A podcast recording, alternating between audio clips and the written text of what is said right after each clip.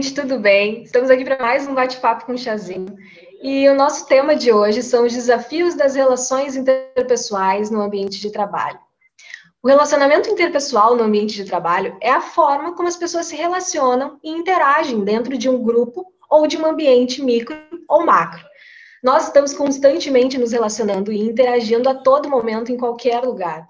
Trocamos informações e experiências que estão diretamente relacionadas com a maneira como nós nos posicionamos diante da vida, como lidamos com as situações de pressão e como equilibramos as nossas emoções.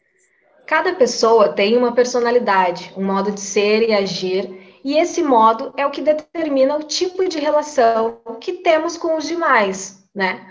Mas quais os desafios dessas relações? Como elas nos afetam? Para responder algumas dessas questões, hoje convidamos a professora Franciele. Tudo bem, professora? Oi, gurias, tudo bem? É um prazer estar aqui com vocês e com os demais que vão poder escutar um pouquinho depois também. Ah, então, eu sou a professora Franciele Molon da Silva, eu ah, atuo na Universidade Federal de Pelotas, mas também atuo na FURG em Rio Grande. Eu estou em Pelotas, né? Eu tenho a minha formação toda na área de administração, então eu sou administradora de formação mas com um olhar voltado para essas questões do indivíduo, das pessoas, das interações, porque eu acredito que é bastante importante compreender como as pessoas uh, se comportam, como as pessoas se enxergam, como as pessoas se relacionam para manter um, um ambiente de trabalho saudável. Então, a minha formação é em administração, mestrado e doutorado também na área de administração, mas com a ênfase em gestão de pessoas. Então, é um prazer estar aqui, poder falar um pouquinho desses desafios, que na verdade são vários os desafios, né? Que envolvem especialmente, como as gurias comentaram antes, as emoções e as personalidades. Espero que o bate-papo seja bastante produtivo para todos. É isso aí. Então, professora, para começar, a gente queria saber a questão de obter, então, bons resultados de trabalho. Tá? Então, algumas pesquisas dizem que 15% são habilidades técnicas e o restante todo está diretamente relacionado com essa questão das relações interpessoais no trabalho, a questão das habilidades e atitudes. Né? Então, pensando nos benefícios das boas relações interpessoais, como a inteligência emocional ela pode contribuir nesse processo? Essa é uma pergunta bem interessante, porque a gente tem que entender um pouquinho do termo, né, inteligência emocional, porque a gente é, é um termo que está sendo bastante utilizado, assim. Então, só para guiar um pouquinho o que a gente vai falar aqui, é, vamos considerar que a inteligência emocional é a capacidade que a gente tem de administrar, né, de gerenciar as nossas emoções e usar as nossas emoções a nosso favor. E além disso, né, compreender as emoções dos outros para estabelecer relações mais saudáveis. E aí, nesse sentido, assim, quando a gente fala em inteligência emocional, é que a gente precisa uh, fazer três exercícios, digamos assim, né? Que é o pensar, o sentir e o agir, de uma forma que seja inteligente e consciente, sem deixar que as emoções controlem completamente as nossas vidas, mas considerando que sim, elas vão impactar as nossas relações e as nossas e a nossa produtividade, né, de maneira geral. E eu também gosto de dizer né, que a inteligência emocional ela não é genética, ela é uma capacidade que a gente pode desenvolver, mas a gente precisa estar aberto. Então, boa parte do enfrentamento nos desafios, digamos, das relações interpessoais é a gente se reconhecer como a gente é, quais são as nossas emoções e como a gente lida com essas emoções e estar aberto, né, aos diferentes olhares, né, que as outras pessoas podem ter de nós mesmos, né? Então, por isso que um primeiro elemento importante aí é a gente ter uma autoconsciência, né? Ou desenvolver essa autoconsciência, para que a gente consiga fazer essa gestão aí das nossas emoções da melhor forma possível, entendendo e reconhecendo quais são as nossas emoções até porque a gente vive hoje um momento bastante tenso, né, em termos de contexto, né, sanitário aí, de saúde mesmo, né, então a pandemia, e essas emoções, elas vão estar presentes nas nossas relações no trabalho, então dificilmente a gente vai conseguir dissociar aí o medo, as inseguranças, quando a gente está dentro do trabalho, então isso também precisa ser considerado. Uh, bom, professora, e quando várias, a gente une, né, várias pessoas de diferentes culturas, diferentes crenças, diferentes valores, e aí a gente une todo mundo no mesmo grupo como colega de trabalho, né? Isso pode ser um canal de uma extensa lista de reclamações, de desentendimentos. Então, como lidar com os diferentes perfis de uma comunicação assertiva? Tá, então são duas questões aí, digamos, né? Então, a, a, primeira delas tem a ver com essas relações, assim, como a gente vai estabelecer relações com pessoas que são diferentes. E, por incrível que pareça, no ambiente de trabalho, essa diversidade de opiniões, de perfis, poderia ser muito produtivo e criativo. Né, em qualquer área. Na área da química, por exemplo, né, acho que também é uma área que tem muitas possibilidades das pessoas uh, se complementarem.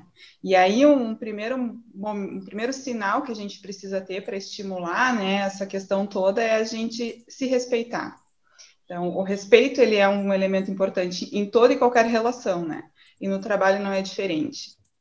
Só que é um exercício, né? Eu entendo que não são aspectos simples ou ações simples, mas é um exercício. O primeiro deles é o estar aberto, que eu falei antes, e o segundo deles é respeitar o outro, e saber ouvir e estar atento ao que o outro tem a dizer. E aí vai para a segunda pergunta dentro dessa, né, da comunicação assertiva. Então, a gente sempre tem que é, lembrar que nós somos diferentes e que nós temos trajetórias diferentes e que nós temos um, um, uma vivência que é muito particular.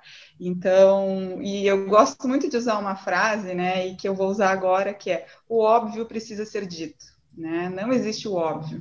Então, assim, no, ainda mais no trabalho, sabe? Não dá para pressupor que, ah, eu falei uma vez e a pessoa entendeu. Às vezes, o que eu falei, como eu falei, até chegar na outra pessoa, tiveram já algumas barreiras e a pessoa já não entendeu. Ou a maneira como eu falei também não chegou para essa pessoa, porque ou eu falei de uma forma muito elaborada e ficou muito distante aí da, da forma como a pessoa se comunica, ou então eu falei num tom de voz que deixou a pessoa assustada, amedrontada e ela já bloqueou. Então essa comunicação assertiva ela tem que passar por pela atenção desses diferentes elementos assim, né? O que eu quero dizer, para quem eu quero dizer, com que intenção eu quero passar essa mensagem, como vai ser essa mensagem e por aí vai, né? E hoje a gente está num ambiente remoto, a gente tem que ter um cuidado ainda maior falando em comunicação assertiva. Então, às vezes eu escrevo uma mensagem e a pessoa, ao ler a mensagem, ela dá um tom de voz ou faz uma interpretação que às vezes não tem nada a ver com o que eu queria falar e isso pode ser bastante prejudicial e aí já cria os conflitos e as barreiras. Enfim, então eu tenho que ter um certo cuidado quando eu estou transmitindo essas mensagens, né, essas, essas informações. E pensando, né, para quem vai chegar e como vai chegar, né, e o que eu quero dizer, com que intenção eu também quero dizer. E já que já falou dessa, dessa questão da pandemia, e daí tudo mudou, o ambiente de trabalho de algumas pessoas mudou para o virtual, né? Outros não mudaram, continua pessoal, mas toda a nossa forma de nos comunicar e nos relacionarmos mudou, né? Então, quais são as maiores mudanças que podem ter ocorrido nas relações de trabalho? Como a pandemia pode ter afetado essas relações? dá para ter um olhar realista e um olhar otimista, né? Um olhar realista naquele primeiro momento, e a gente está já um ano de pandemia, né? Então, naquele primeiro momento foi um susto, as pessoas não sabiam como ia ser, então as atividades elas foram suspensas, as pessoas tiveram, a grande maioria delas, né, tiveram que ir para casa, tiveram perderam seus empregos ou tiveram que se adaptar, enfim, de diferentes formas. Quem teve que trabalhar em casa, né? Então o trabalho invadiu a casa e aí a gente tem que considerar que ruídos vão ser né, vão ser presentes. Então, se eu tenho cachorro, ele vai latir, ele pode latir, ele é um animal. Se eu tenho filhos, né, então isso também vai, de certa forma, interferir aí na, na, na minha construção toda em termos de relação. E aí, nesse sentido, é que, de uma forma mais realista, né, eu acho que as pessoas lá não estavam preparadas. Acredito que hoje algumas organizações estejam mais preparadas, mas ainda temos pessoas que não estão também preparadas porque não se sentem confortáveis em ter que abrir a casa, né? Então esse é um primeiro elemento, assim, bom, uh, eu tenho que abrir a casa. Então, se vocês olharem, né, nós estamos gravando as vésperas da Páscoa, tem um, uma decoração de Páscoa no fundo, né, da minha fala. Então, assim, é é, são os ambientes né, que, que a gente vai adaptando, por mais que no meu caso, como professora, sempre trabalhasse em casa, a forma com que eu dou aula é diferente, então a forma com que eu me relaciono com os meus alunos é diferente, a forma com que os, eles, entre eles, se relacionam é diferente, e no trabalho aconteceu da mesma forma, né? E aí, essa visão mais realista, né, uh, meio que empurrou a responsabilidade para a gente, né? Então, tu vai para casa, tu te vira e, e para dar conta dessas questões todas. E aí a gente não fez alguns pactos naquele momento e que são pactos importantes de serem feitos com relação ao trabalho, né? Quando é que eu posso mandar uma mensagem para o meu colega de trabalho? Né? Será que sábado às 11 da noite é um bom horário para mandar uma mensagem? Não, não é. Né? Não vou nem deixar dúvidas, não, não é. Então, a menos que tenha uma super emergência e que sejam uma área muito específica de atividade, ok, senão vai ser muito complicado, né? Então, esses pactos não foram firmados. E aí, nessa, no, indo para um olhar mais otimista, uh, eu entendo que as pessoas estão aprendendo, e eu quero realmente acreditar que as pessoas estejam aprendendo. Estão aprendendo a pensar mais no coletivo, não tanto no individual, por mais que a gente veja aí algumas, alguns caminhos diferentes, uh, a gente tem que considerar que nós não trabalhamos sozinhos e que nós precisamos dos outros. Então, assim, é super importante uh, reconhecer que, sim, uh, sozinho eu não consigo fazer nada. E nem no trabalho, nem na faculdade, nenhum outro espaço da nossa vida a gente age sozinho, por mais que a gente ache que possa agir sozinho. Não, nós dependemos de outras pessoas, nós vivemos em sociedade, né? E, e, e precisamos, então, uh, considerar esses elementos todos. E aí eu volto a falar a questão do estar aberto e do respeito, né? Que são bastante importantes e que eu vou uh, aproveitar o espaço para sensibilizar, né? Aqueles que ainda não têm esse olhar tão sensível, assim, para o respeito aos outros e respeito às diferenças dos outros, né? Uh, Fran, nós programamos, então, um bloco de perguntas com relação a análises de comportamento, tá? Então, situações que ainda são muito observadas no ambiente de trabalho. Então, pensando numa situação 1, tá? No ambiente de trabalho, nós podemos ter parceiros, adversários, tá? Então, por que, que ainda se tem aquela leitura de é meu amigo, ou, é, ou se não é meu amigo, é meu inimigo? Precisa ser né, assim, desse jeito? É um instinto de defesa? Por que, que a gente ainda vê muito é, essa questão, da, essa mistura aí do lado pessoal com o profissional? Acho que a nossa sociedade também, a gente está num mundo em que a gente não consegue muito separar as relações pessoais das profissionais, o que é um problema mesmo. Né? Porque a gente também tem que exercitar aí os nossos comportamentos para entender que as pessoas pensam diferentes, e elas podem continuar sendo meus amigos, né? Por mais que sejam diferentes. E no ambiente de trabalho, a gente tem que ter um cuidado muito grande, assim, porque boa parte da nossa vida a gente passa no trabalho, então as nossas relações, elas são construídas ali de amizade. E a gente não pode confundir essas relações de amizade no sentido de, ah, se é meu amigo, vai me proteger. Essa proteção é com relação a quê, né? Bom, ah, vai me proteger, eu posso fazer menos, eu posso trabalhar menos porque eu sou amigo do chefe. Não, né? E é porque é isso que cria todas as inimizades. Ah, vamos para uma reunião e aí eu penso diferente, né, da Carol Gomes e penso diferente da Carol Landim. Ah, e, e nós somos super amigas. Tipo, nós vamos umas na, nas casas das outras, hipoteticamente, uma de vocês é madrinha do meu filho, Sim, mas nessa reunião de trabalho nós temos pensamentos diferentes e isso vai afetar? Isso não deveria afetar. Tá? Nós, nós teríamos que conseguir separar. Uh, bom, vamos olhar o trabalho, vamos olhar o que é melhor para o trabalho, né? E aí, independente de eu gostar ou não gostar da ideia do outro, eu tenho que pensar sempre no trabalho. Mas esse é um exercício bem difícil e que realmente essas relações elas acabam atrapalhando mais do que ajudando. É preferível até que a gente tenha relações de menos amizade, de mais formalidade, digamos assim, no trabalho. Então, ah, nós não precisamos ser amigos no trabalho. Vamos trabalhar bem e vamos nos respeitar porque na medida em que essas relações elas começam a, a, ser mais pessoais, a profissionalização ela acaba sendo afetada, né? A menos que a gente tenha uma inteligência emocional alta. Né, que aí é desenvolvendo mesmo. E aí é entendendo que, bom, vão, vão brigar as nossas ideias ali. Mas a partir dali, as relações elas continuam as mesmas. Então, podemos ser amigos, pode, né, vai continuar sendo madrinha do meu filho e vamos, né, nos encontrar fora a pandemia, essas coisas todas, né, uh, de uma forma saudável também fora da empresa, da organização, mas entendendo que ali dentro nós, sim, vamos pensar diferente e podemos pensar diferentes. Então, é, eu, eu, mas eu reconheço que isso falar é muito fácil, mas é um exercício bem difícil de ser feito. Ah, porque eu tenho que entender, por exemplo, se eu vou avaliar né, a, a madrinha do meu filho no trabalho, eu tenho que considerar ela no trabalho, eu não posso considerar o que ela faz fora do trabalho, a relação que eu tenho fora do trabalho.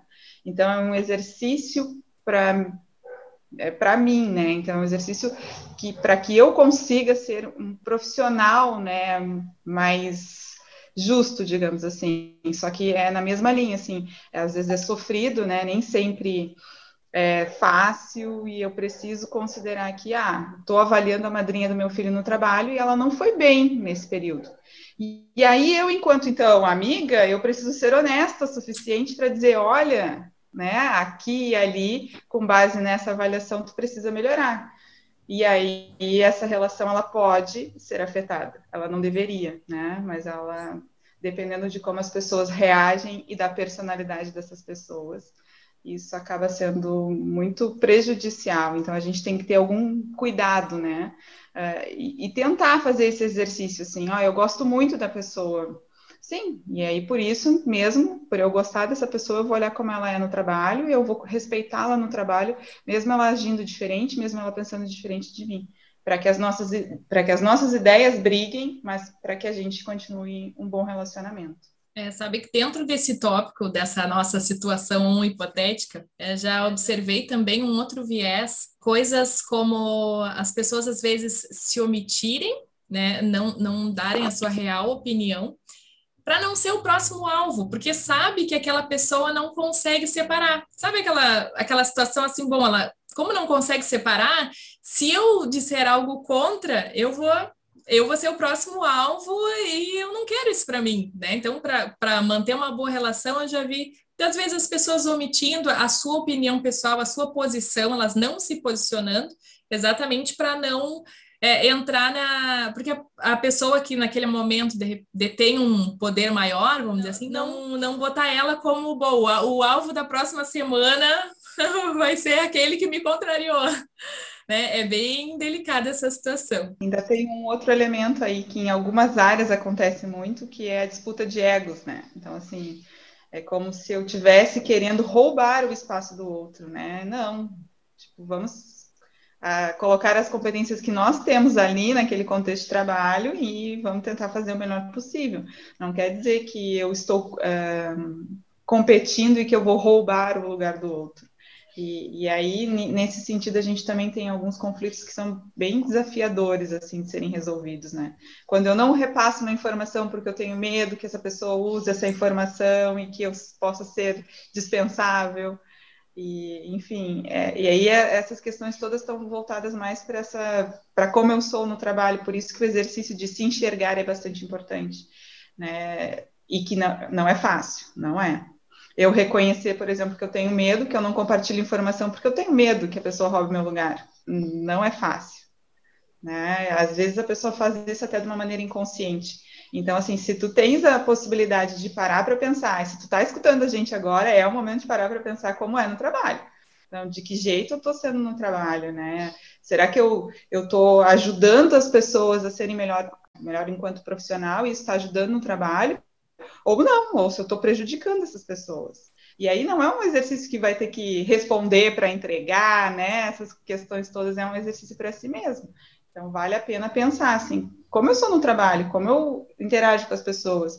Os meus colegas, eu considero os meus colegas meus amigos, tá? E se eles são meus amigos, como é que eu me relaciono com eles? Assim, eu compartilho as informações ou guardo para mim?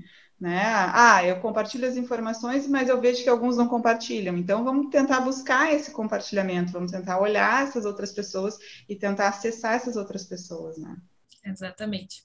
É o que a gente até tinha comentado, né? A questão das tomadas de decisões que vão ferir a democracia naquele ambiente, né? Então, tu detém uma informação, né? Para quantos tu vai passar? Eu vou passar só para esse que eu me dou? Ou eu vou realmente ser democrático e passar para todos aqueles para que a gente possa, então, cada um dar a sua opinião, né? Então, é, é, é bem complicado se, se enxergar e, e, e quando tu detém daquela informação, o que, que tu vais fazer com ela naquele momento? né? É, às vezes é uma questão de se proteger, né? Não, não se sabe. Eu não, eu não sei, ainda tenho muitas dúvidas com relação a isso, sabe? Porque eu acho que isso ultrapassa um pouco a questão do, do profissional, né? Na verdade, eu acho que aquilo é muito teu, aquilo está dentro de ti, aquilo passa, é da tua vida, da tua construção e linha de vida ali, sabe? É, o reflete no teu trabalho. Mas, na verdade, aquilo ali, para mim, já está interiorizado na pessoa, né? Quem tem esse hábito de não passar informação, ela vai fazer isso em outros, em outros setores da vida dela, além do profissional, sabe? Aquilo é meio que índole, sabe? Também, né? Então, para mim, tem muitas variáveis. Eu até tenho muitas dúvidas com relação a isso, exatamente por isso. Né? Então, assim, a nossa a nossa outra questão, a nossa outra situação que nós queríamos comentar aqui e tentar entender um pouco, né, a questão do assédio moral, né? Então, o assédio moral na prática, ele não se restringe, como muitas pessoas pensam, só na questão das críticas ou piadas ou ameaças, insultos, né, tanto dos superiores como dos seus próprios colegas, né? Então, nós queríamos é, te perguntar o seguinte, né, o que caracteriza o assédio moral no trabalho? Sabe? E além disso que já foi comentado, ele é mais, né? Mas o que, que realmente caracteriza? Porque muito, em muitos momentos a pessoa nem se dá conta que ela está sofrendo um assédio moral e que ela não precisa passar por aquela situação, que ela pode dizer, opa, só um pouquinho, até aqui é o limite, né? Mas às vezes a pessoa nem sabe que aquilo ali é um assédio moral, que aquilo ali é um excesso. É, o, o, assédio moral, ele é esse excesso mesmo, né? Vou pegar pelo, pelo fim da tua frase aí, Carol. Então, assim, é, é o excesso, né? Então, é quando eu faço muito mais do que os outros colegas fazem, né? É quando eu sou muito mais cobrada do que os outros colegas. E aí, essa cobrança e esse fazer, e aí, que, né, que também foi falada, e que normalmente a gente associa assim, ah, é o chefe ou é o superior que faz com o membro da equipe. Não, a gente tem muito nas relações mesmo da, de, de mesma base, assim, na mesma, uh, na mesma hierarquia. Então, a gente tem com colegas de trabalho, né? E, e o quanto eu também o quanto eu sofro, né? Daria para caracterizar o, o, assédio moral assim nessa nessa questão do quanto eu sofro enquanto violência aí psicológica, né? E aí piadinhas, uh, apelidos, né, além da sobrecarga de trabalho, de tudo que a gente já sabe a respeito do assédio moral. Mas tem algumas outras atribuições aí que a pessoa vai uh, recebendo, e na verdade só quem está uh, sofrendo assédio moral é que consegue, de fato, entender um pouco essa questão toda. E quando ela não se dá conta, é porque ela já criou um mecanismo de defesa. Né? Então, assim, ah, eu preciso, eu preciso trabalhar aqui. Né? Eu estou sofrendo, as pessoas me discriminam, né? Elas não falam comigo, ou elas né, conversam entre elas e, e me ignoram, elas fazem muitas coisas entre o grupo e me deixam sozinha. Eu estou observando isso, mas não necessariamente estou sentindo isso de uma maneira tão direta. E aí, ó, ao longo do tempo, eu vou criando alguns mecanismos de defesa, porque eu preciso ficar nesse emprego, então eu vou fazendo de conta que aquilo não vai me afetando, e aí eu vou cada vez trabalhando mais, e aí vou somatizando, só que a gente sabe que daqui a pouco, né, aquilo que a gente somatiza na nossa questão psíquica, aí o corpo vai dar um sinal. Então, assim, se não é pelo lado emocional, digamos assim, daqui a pouco a gente tem pessoas novas infartando, né, a gente tem taquicardia, a gente tem, fora ansiedade, depressão e tudo mais, que também vem aí desse, desse assédio moral. Claro que a gente também tem que ter um cuidado, porque assim como o termo lá da inteligência emocional, o assédio moral pode ser banalizado. E aí isso é muito ruim para quem sofre, né? Então, não é qualquer uh, chamada de atenção que é assédio moral, não é qualquer uh, uh, momento em que, ah, eu sempre participei, aí hoje, de repente, esqueceram de me chamar, sabe? Ah, não, estão me assediando moralmente. Não, eu também tenho que ter um cuidado com relação a isso, para não banalizar e para dar força para aquela pessoa que está vivenciando esse assédio moral. E aí, olhem como é importante as relações no trabalho, né? Então, se a pessoa já criou mecanismo, a pessoa está sofrendo assédio moral, ela já criou mecanismo de defesa, né? Então, ela já para que né, já não faz mais parte. Mas os colegas estão percebendo, ou o superior, ou enfim, alguém do trabalho percebeu. Essa pessoa ela tem uh, a responsabilidade de conversar com aquele indivíduo, ou de denunciar, se for o caso, né? Porque não dá para aceitar e tolerar nenhum tipo de violência, né? E o assédio moral ele é considerado um tipo de violência, né?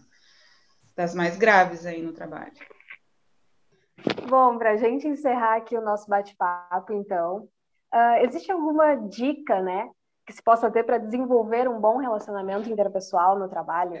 Tem algumas coisas que a gente pode fazer e aí vai depender só da gente, né? Então, assim, Uh, a autoajuda é bem importante, mas ela precisa partir da gente, né? Então, o primeiro, acho que a primeira dica é realmente se conhecer.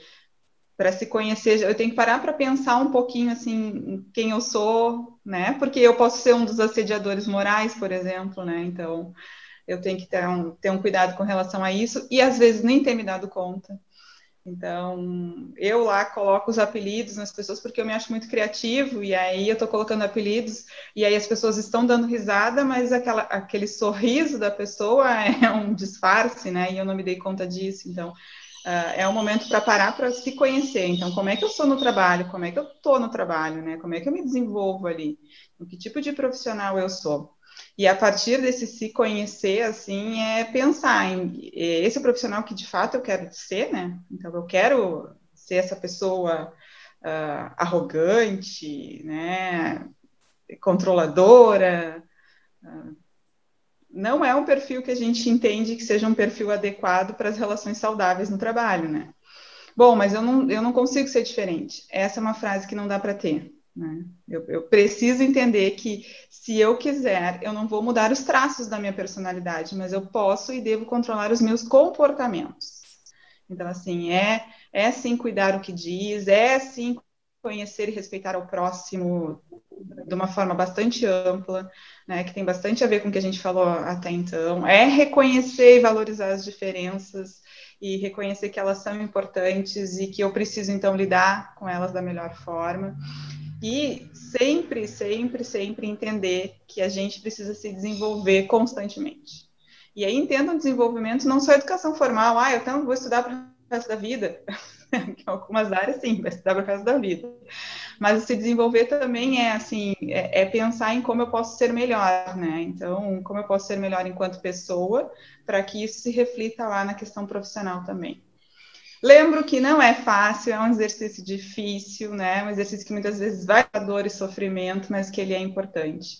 E que uh, também é relevante a gente pedir ajuda, sinalizar assim, olha, me dei conta, né, que não estou bem, preciso de ajuda.